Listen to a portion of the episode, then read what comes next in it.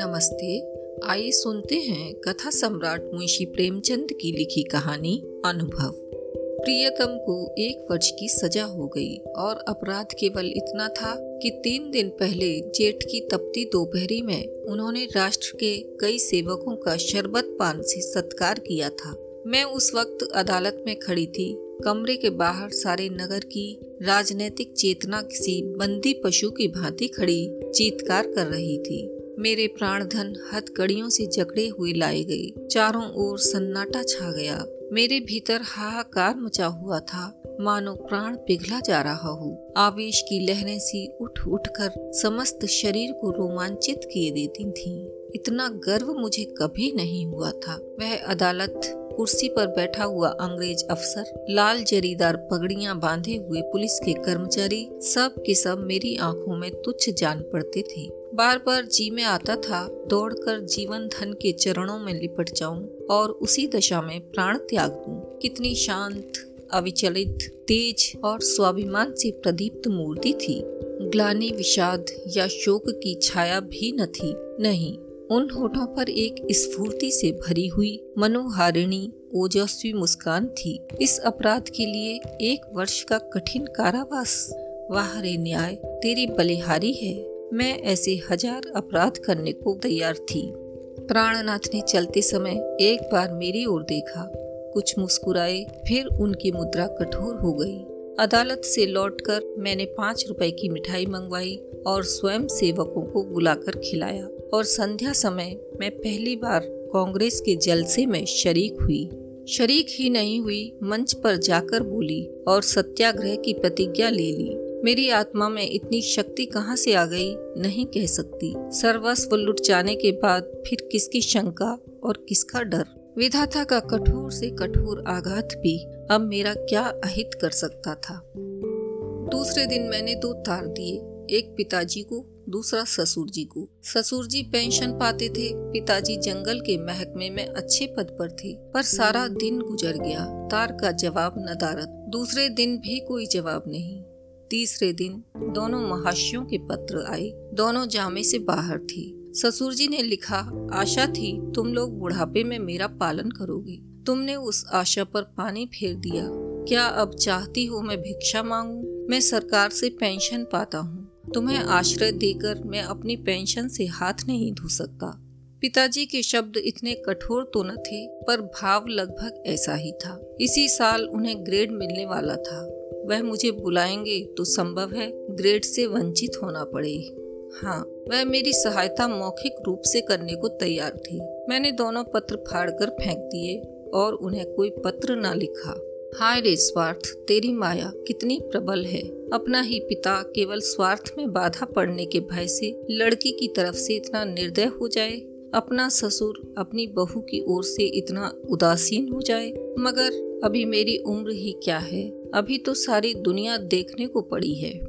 अब तक मैं अपने विषय में निश्चिंत थी, लेकिन अब नई चिंता सवार हुई। इस निर्जन घर में निराधार निराश्रय कैसे रहूँगी? मगर जाऊँगी कहाँ? अगर कोई मर्द होती तो कांग्रेस के आश्रम में चली जाती, या कोई मजूरी कर लेती। मेरे पैरों में नारीत्व की बेड़ियाँ पड़ी हुई थीं।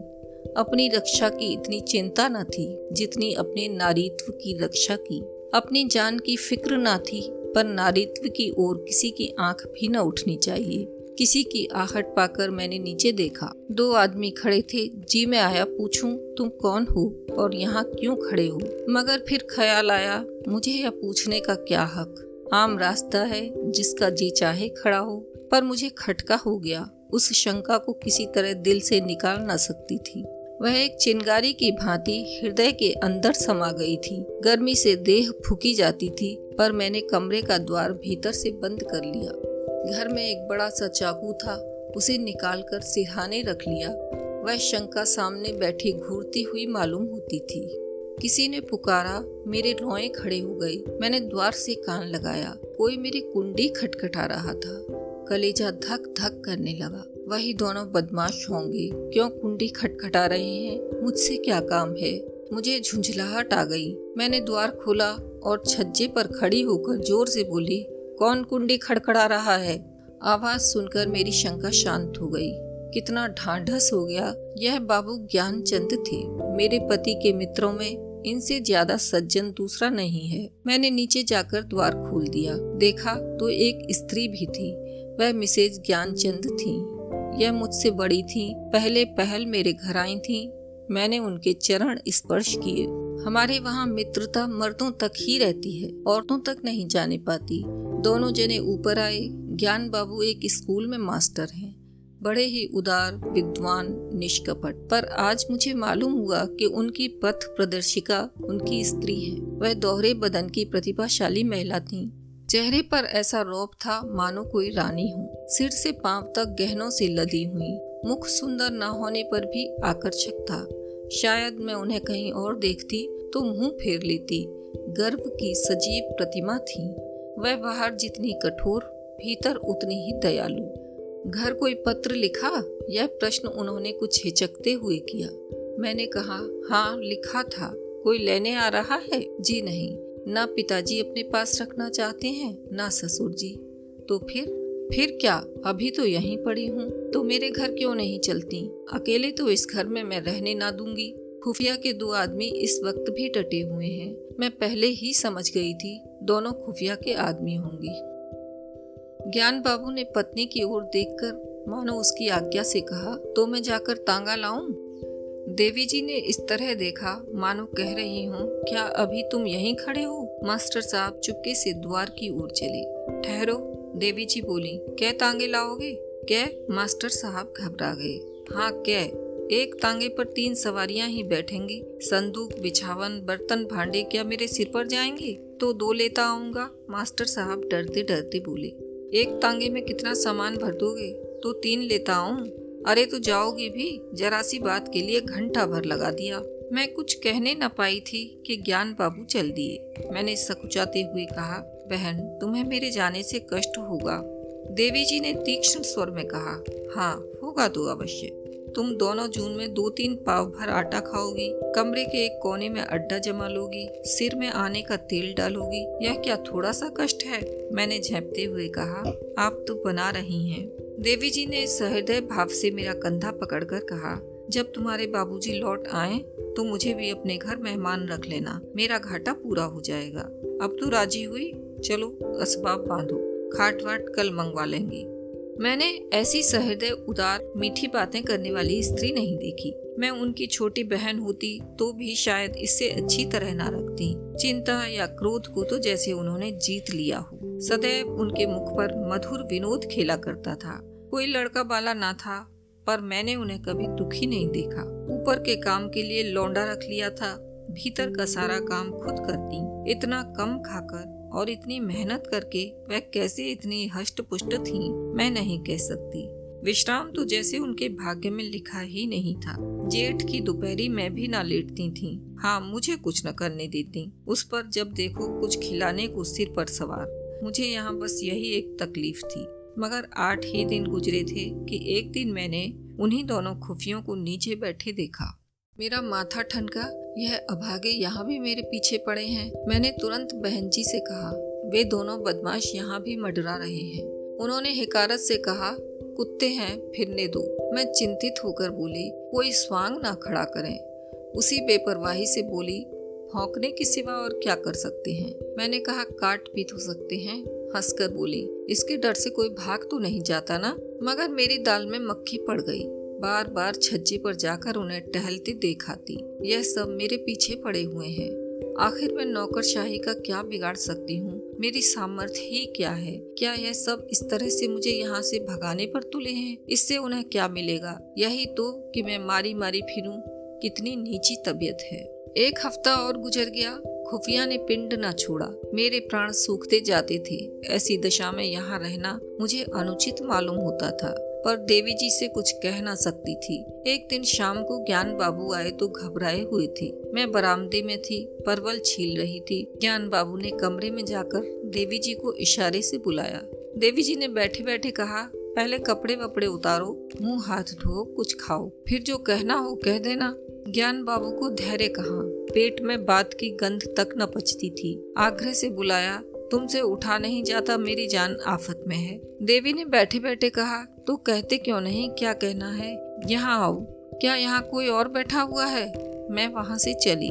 बहन ने मेरा हाथ पकड़ लिया। मैं ज़ोर करने पर भी न छुड़ा सकी। ज्ञान बाबू मेरे सामने न कहना चाहते थे, पर इतना सब्र भी न था कि जरा देर रुक जाते। बोले, प्रिंसिपल से मेरी लड़ाई हो गई।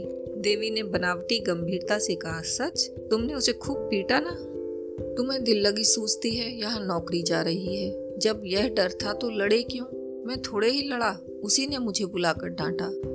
अब तुमसे क्या कहूँ? फिर वही पर्दा। मैं कह चुकी, यह मेरी बहन है। मैं इससे कोई पर्दा नहीं रखना चाहती। और जो इन्हीं के बारे में कोई बात हो तो देवी जी ने जैसे पहली बुझाकर कहा अच्छा समझ गई। कुछ खुफियों का झगड़ा होगा। पुलिस ने तुम्हारे प्रिंसिपल से शिकायत की होगी। ज्ञान बाबू ने इतनी आसानी से अपनी पहेली का बूझा जाना स्वीकार न किया। बोले, पुलिस ने प्रिंसिपल से नहीं, हाकिम जिला से कहा। उसने प्रिंसिपल को बुलाकर मुझसे जवाब तलब करने का हुक्म दिया। देवी ने अंदाज से कहा, समझ गई। प्रिंसिपल ने तुमसे कहा होगा कि उस स्त्री को घर से निकाल दो। हाँ यही समझ लू। तो तुमने क्या जवाब दिया? अभी कोई जवाब नहीं दिया। वहाँ खड़े खड़े क्या कहता? देवी जी ने उन्हें आड़े हाथों लिया। जिस प्रश्न का एक ही जवाब हो, उसमें सोच विचार कैसा? ज्ञान बाबू सिर पिटाकर बोले, लेकिन कुछ सोचना तो ज़रूरी था। देवी जी की त्योरियाँ बदल गईं। आज मैंने पहली बार उनका यह रूप देखा। बोले, तुम उस प्रिंसिपल से जाकर कह दो, मैं उसे किसी तरह नहीं छोड़ सकता,